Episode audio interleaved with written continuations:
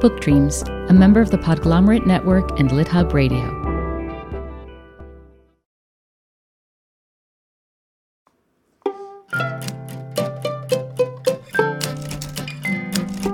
Welcome to Book Dreams, the podcast for everyone who loves books and misses English class. I'm Julie Sternberg, and I'm a children's book author. And I'm Eve Yohalem. I'm also a children's book author. In each episode of this podcast, we use books as a way to explore questions that fascinate us. And in this episode, we cover so many great topics.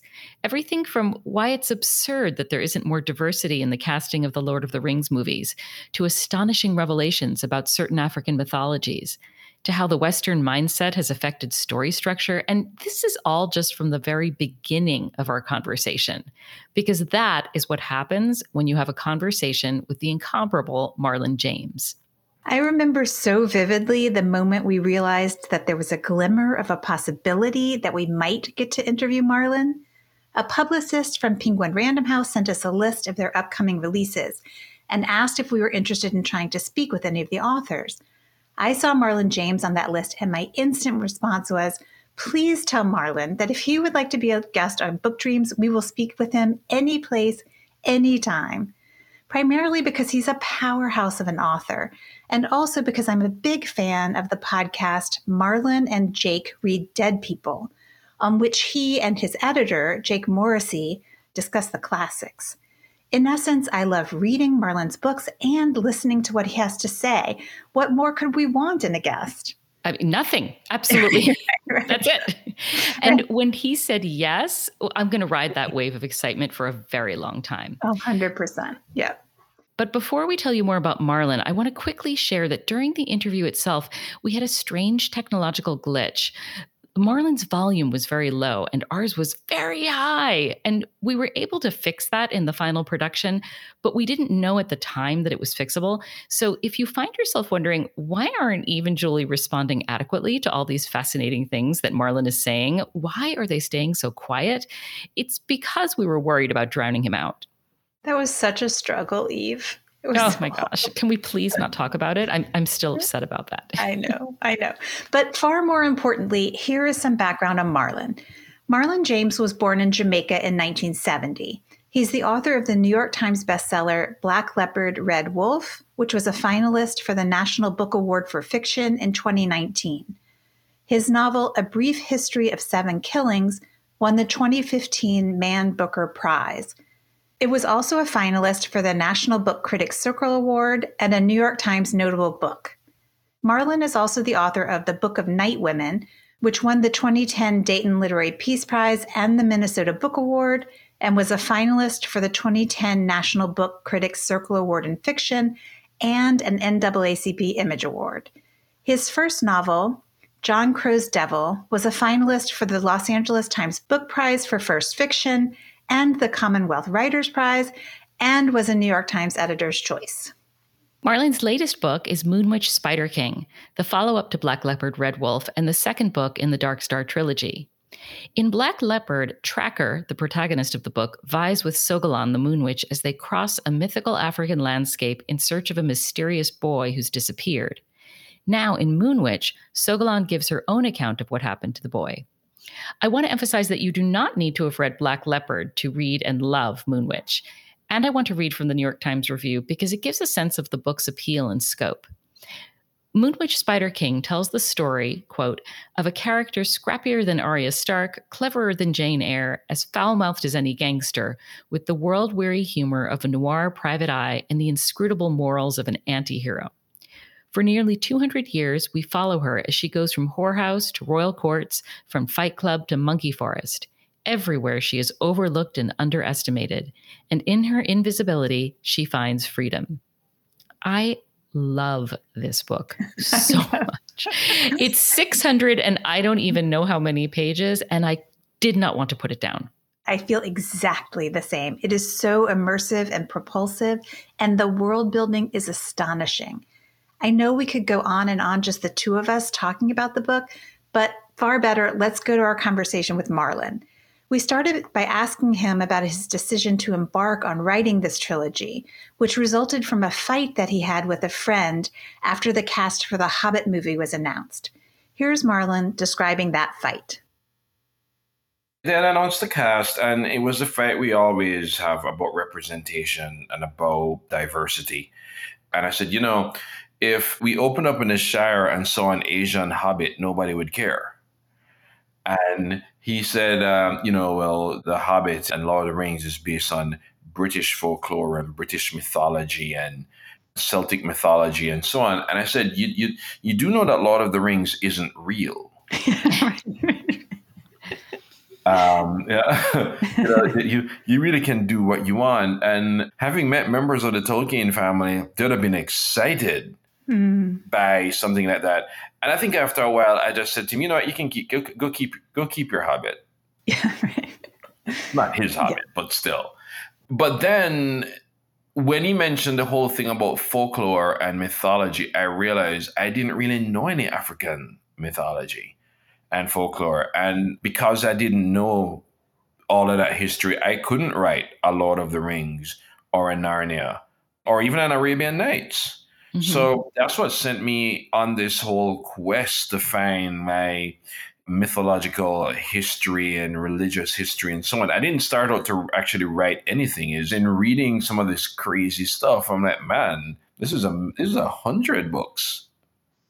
Could you share with us one or more of the stories that you read and thought, you know, I definitely want to incorporate this? Yeah. One of the things that amazed me was how many African cultures are fine with queerness and trans identities. Mm-hmm. We hmm. hear lots of stories about homophobic countries and about homophobic laws and so on. And when I heard that there were these peoples and nations that had, say, um, all pretty much all gay warriors, I was like, what? And if I were, for example, transporting my virgin princess to be married over hostile territory, who can I trust? Oh, I can trust that tribe because they aren't down for women folk. That shocked me because I think um, even now, queer people in the African continent and diaspora are having a really, really hard time because it's being perpetrated that, say, homosexuality is un African when you go back and read the mythologies and the histories, you go, oh no, it's a homophobia. That's not African. I didn't go looking for that. I didn't necessarily go looking for validation, but I found it. So that was one of the surprises. Another cool surprise was when I found out that, you know, African vampires are perfectly fine going after you in the daylight. It's all, oh, it's morning, I must head back to my coffin. No, that's European, that's European wussy vampires. Africans are like, no, I'll come after you in high noon. yeah. You've said that once you started to dig into African folklore, mythology, and history, that your first book in the trilogy, Black Leopard, Red Wolf, started to almost write itself. And that one thing that had to happen was de Europeanizing how you were going to write it. This led to the structure that you chose for the trilogy, namely to tell the story of one incident involving the disappearance of an unnamed boy from three different points of view. Can you tell us more about why you chose the structure and what makes it un European? Well, one thing that one a big influence was the Af- a lot of the African stories that I was reading. That sometimes there were these epics of the same story told from different points of view and also the idea that there is no such thing as this sort of authentic story. I think in Western storytelling, we have this thing about, you know, the true version, the authentic story, the director's cut. This obsession with this one story, you know, to trump all stories, that doesn't exist in a lot of the old folklore. And they were fine with that. Mm-hmm. The burden of truth was on the believer that was, I mean, a major thing in influencing the type of story I wanted to tell. Um, I think I was also watching Rashomon a lot. and remembering how much, you know, why this is one of my top five favorite movies. It's a story about storytelling. And I think that one of the things that most of my novels are about in one way is they're books about people telling you a story. Mm-hmm. And so I knew that um, because of that, I could have three characters tell on the surface be the same story. They all end the same way, but it turns out that um, how they got to that point are all radically different. You've talked about racism being a quote fantasy of superiority. I think that was in response to something that Fran Lebowitz said in a conversation with Toni Morrison. Mm-hmm. And you were agreeing with that quote when you said, a huge part of our reality is shaped by our fantastical imagination. That's where our prejudices come from. It's also where some of our desires come from. It's because we're imaginative people and because we don't realize how easily that imagination can run afoul of other people that we don't realize these are the kinds of cycles that cause harm. We need to be more vigilant about our imaginations. Can you say a little more about that, particularly the vigilance we need to exert over our imaginations? Yeah, you know, Claudia Rankine in Citizen has a line, you know, where she says, you know, um, until we learn to police our imaginations, we're going to always end up with another black person being killed, you know, by the police. I think I said in, in that piece as well, you know, before any reached George Floyd's desk, neck, a phone call was made. Before the police respond to a threat, a phone call was made you know, it's not just the imagination of the cop that we need to talk about. We need to talk about the imagination of the people making these calls. And that's us. Imagination needs knowledge. In the absence of knowledge, imagination just leads to prejudice. Right. It feeds our fears. What we end up doing is that we're not getting to know people. We're projecting our fears on them and then reacting to it. And it happens in all sort of ways. It's the black characters in Heart of Darkness it's 99.999% of all the women written in American novels by men in the 1950s to 80s. Mm-hmm. Good luck finding three dimensional women in those novels. So it's how are we using that imagination? Are we allowing what we learn to enrich our imaginations, or are we allowing what we fear? Mm-hmm. And I think we need to be vigilant about that. Right. Um, in an NPR review of Moon Witch Spider King, Alex Brown writes Tracker, who's the narrator of the first book in the series, thinks he's clever enough to see the ropes being pulled behind the scenes. Sogolon, or the Moon Witch, not only sees the ropes, but also the people who pull them, the people who installed the ropes, and the people who wove the ropes in the first place. Mm-hmm. Do you think that gets at the heart of an important difference between these characters? Absolutely. Tracker is, you know, very sensory. And one of the things I did like about him, um, if you can't smell, feel, touch, taste it, it doesn't necessarily register to him for a very long time. Sogolon is always interested in what's the system and what's the power because at a very young age, she witnessed the very pinnacle of power and realized that, you know, it ain't all that. even when I was writing um, Black Leopard, I knew this that she saw literally the strings being pulled, and she's interested in it. There are times when she's literally talking about architecture, literally about how these buildings stand and how they fall. Because yeah, way more than Tracker, she's interested in the systems that prop up the people it prop up and take down the people it takes down. I wonder, did you intend for that to be a statement about gender, given that one is female and one is male, or just the character? I I think both. One of the, the overriding themes that Sogolon comes to, you know, Sogolon believes in the first book and is kind of convinced of in the second is that the matrilineal society was the only one that worked. And that um, the the way in which power and succession has come to be normalized is actually an aberration, and that we're never meant, at least in Sogolon's worldview, never meant to build societies that way. The running joke in the book about all these things looking phallic, which you know Sogolon notes with disdain and mockery. It's like, what is up with these people? Like, you know, yeah. seriously, why? You wrote in a piece for the New York Times Magazine that when you were 28 years old, you were so convinced that your voice would out you as gay that you stopped speaking to people you didn't know.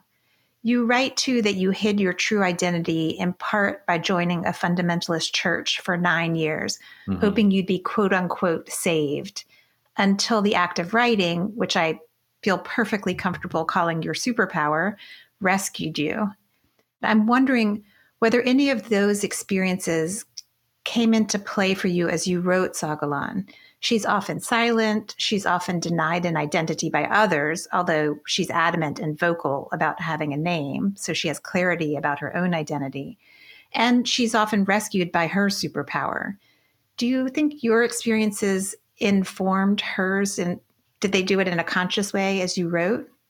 I think they did. I'm not sure they did it in a conscious way. Most of the women that, in fact, nearly pretty much all the women that I've ever written are trying to escape something.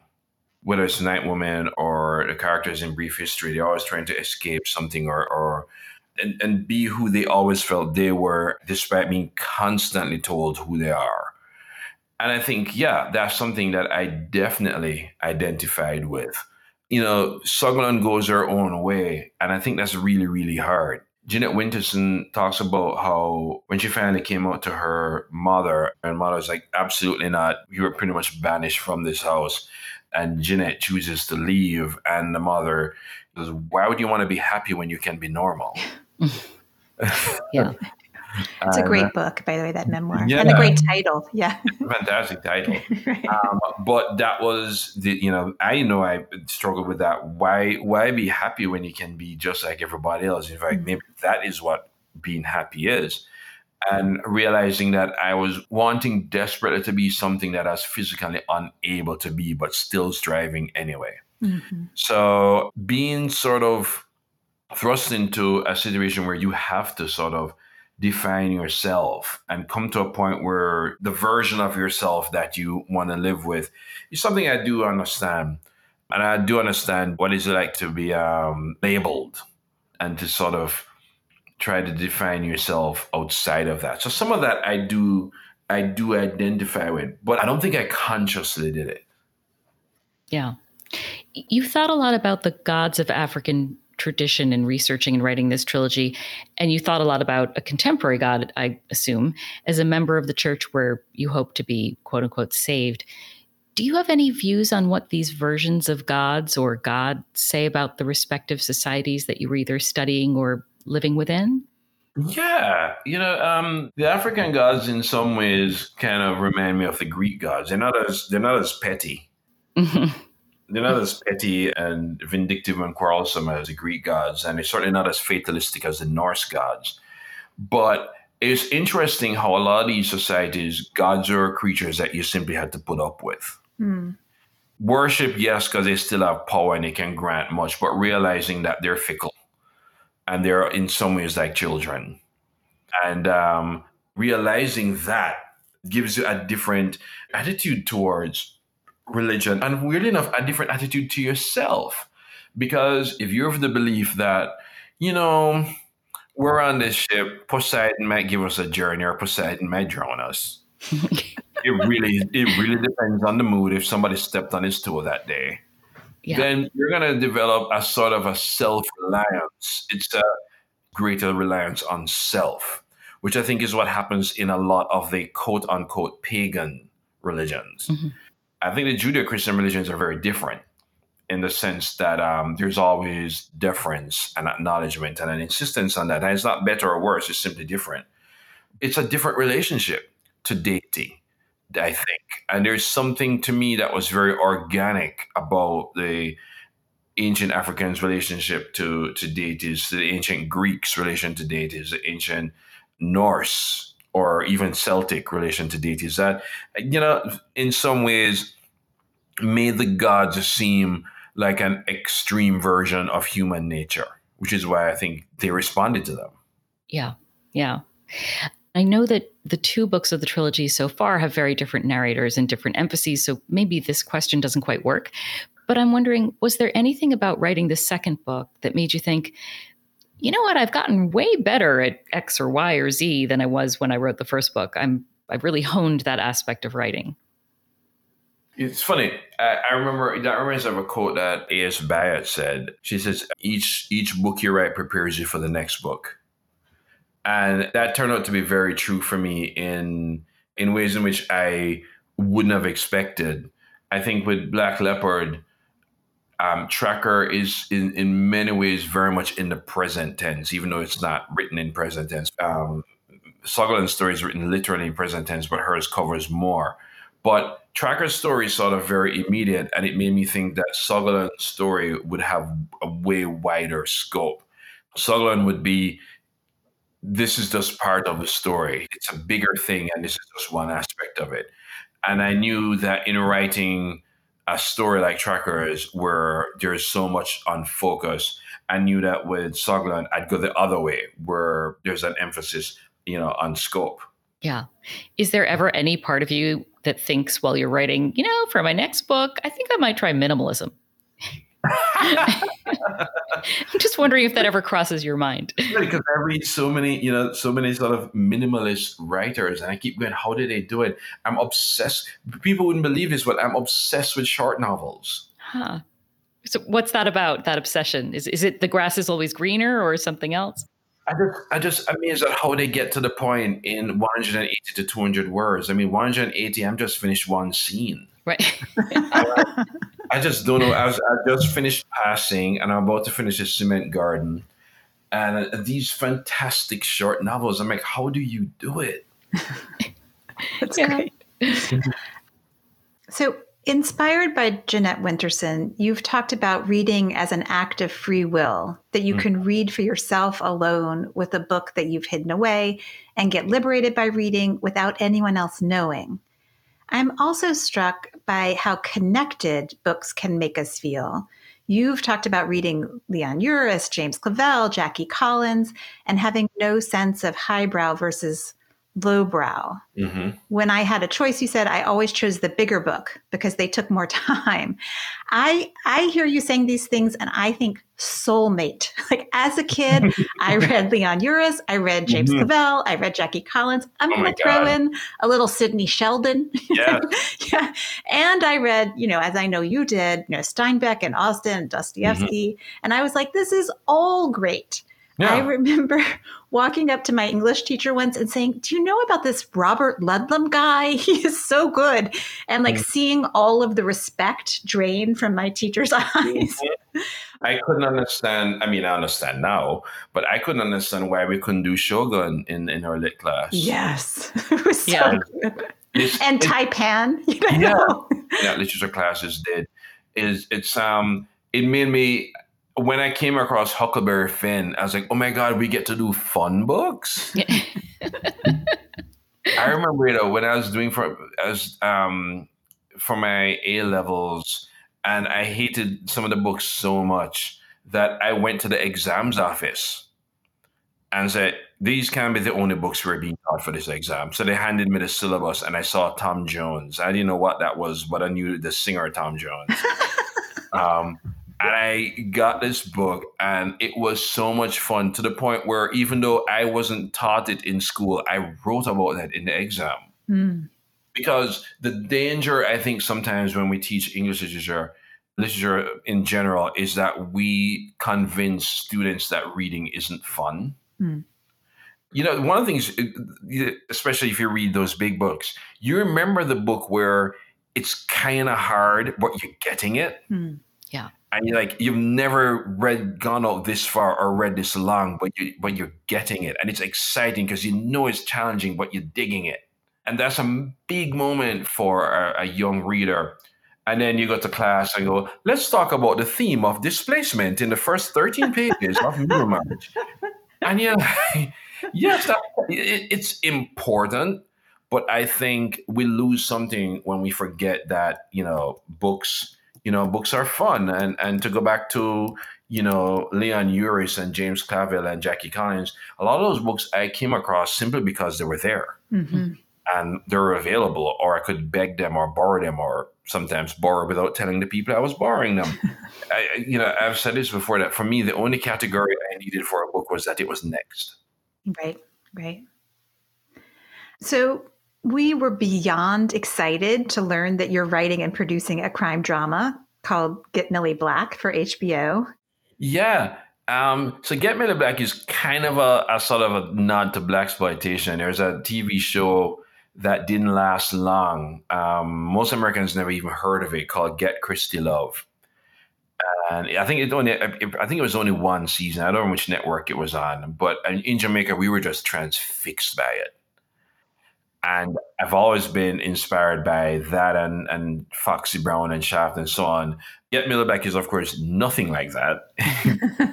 um, my mom will say it's inspired by her because she's a detective. It's not. Please stop that, mother. Um, it's an original screen, set original screenplay, original story about a British Jamaican um, detective who ends up sort of coming back to Jamaica in disgrace because of something that happened in a case in the UK. And she ends up being embroiled in a case that takes her right back to London. She gets drawn into a human trafficking ring, which leads her right back to the country that she was pretty much forced out of. And her, her dealing with that, as well as dealing with coming back to a brother who is now a sister. Yeah. Yeah. You've said that it's really hard to write about your mother, that it was easier for you to think about writing about your dad. Mm-hmm. I was kind of hoping that Get Millie Black would be a vehicle for you that would allow that allowed you to write about her, since um, I think her her police background is mm-hmm. is at least a starting point for the story. Do you think you'll ever be able to write about her? Yeah, I mean, I wrote a whole thing about not being able to write about her. Mm-hmm. Um, one of the things I mentioned in that essay is you know the curious absence of mothers from family albums mm-hmm. because they're the ones usually taking the picture. Yeah, that's how she ends up being absent. She's too busy sending me to school, you know, for me to see her, you know, doing all of that and and working and being a detective on top of that. And my mom was in one of the most volatile parts of Kingston. Um, mm. I remember election night. Yeah, election night I mean, she was in the middle of a shootout. oh my god! Wow. I think this is so. So me and my mom have an appointment. I'm going back to Jamaica soon, and I tell her I'm coming with tons of this. I'm going to ask you about you, your mother, your grandmother, your great grandmother, everything. We're going to get it down on tape. She's going to resist doing it all the way, and I'm going to just accidentally tape her. And then, and then you're going to write a 180 page book about it. Either that or I'm going to write a short novel. right, right, right. Um, I want to ask about uh, one more thing about your mom, and you may not want to talk about this, in which case, obviously, just say so. But mm-hmm. um, so you wrote in that New York Times essay a while back that you were very concerned about how your mom would react to your coming out, and that you, you know, you had a lot of uncertainty about it. And I'm hopeful from what you're saying now that it's that's been fine. But I guess I, for readers who read that essay and don't know, do you want to talk about how it's gone? Yeah, you know the thing about, um, you know, my mom is my mom is 86, and I think they, you know, it's they they process it in a very sort of 86 year old way. You know, it's like back in the day when people used to say your traveling companion. yes.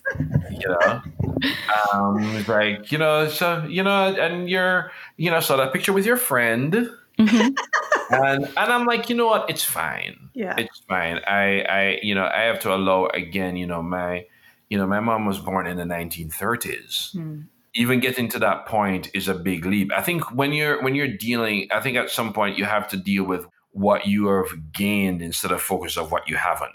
Mm-hmm and and I think that we you know we still have the type of relationship where you know we can talk to her about always about her. I don't know if we're going to have very long conversations about my partner. Mm-hmm. Um, I think some things she can make the leap and some things she won't. But I also, but I'm also come to terms with that. I don't think much would have been gained by me simply, you know, showing up in my in my you know, shocking pink pants and go, I'm here, I'm queer, get used to it. Um, I think there's a time for that. And there's certainly family members who I'm totally doing that with. Mm-hmm. Yeah. But I think I also have to allow for, you know, somebody who was literally born in the first third of the previous century and how far they've come and how far they can go.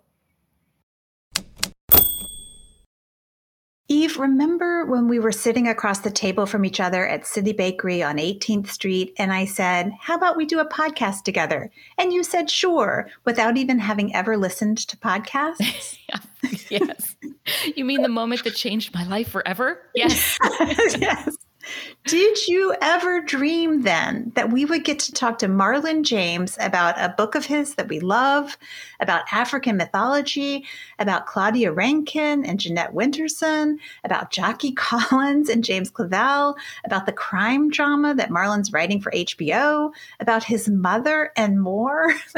well, I seem to remember that what we said to each other at the time was, we'll just talk about books. And if not a single person ever listens, that'll be fine. So, no, I did not ever imagine that that would happen. No. And we have a surprise too. Marlon talked with us about a book he loves and why he loves it. We're going to share his book recommendation along with others from many of our past guests. Everyone from Jo Ann Beard, Casey Cep, Kathryn Schulz, Tochi Onyebuchi, Nancy Pearl, Tom Lin, and many more in our 100th episode coming up on April 7th. So get ready to explode your TBR lists. Let me just say that Book Dreams could not possibly be where it is, not even close, if it weren't for listeners like you. Thank you, thank you, thank you. And I think that's it for this episode of the Book Dreams podcast. Thanks so much for listening. Please subscribe if you haven't already. And if you like the podcast and think someone else would too, please rate and review us on Apple Podcasts or your favorite podcast player. As always, you can reach us at contact at bookdreamspodcast.com. We're also on Twitter and Instagram. You can find Marlon at marlonjameswriter.com and on Twitter at marlonjames5. Many thanks to our producer, Gianfranco Lentini, and to our theme music composer, Maya Polsky. You can find Eve at eveyohalem.com and me at juliesternberg.com. And check out the podcast website, www.bookdreamspodcast.com. Until next time, happy book dreaming. Happy book dreaming. Come listen to Book Dreams with Julie and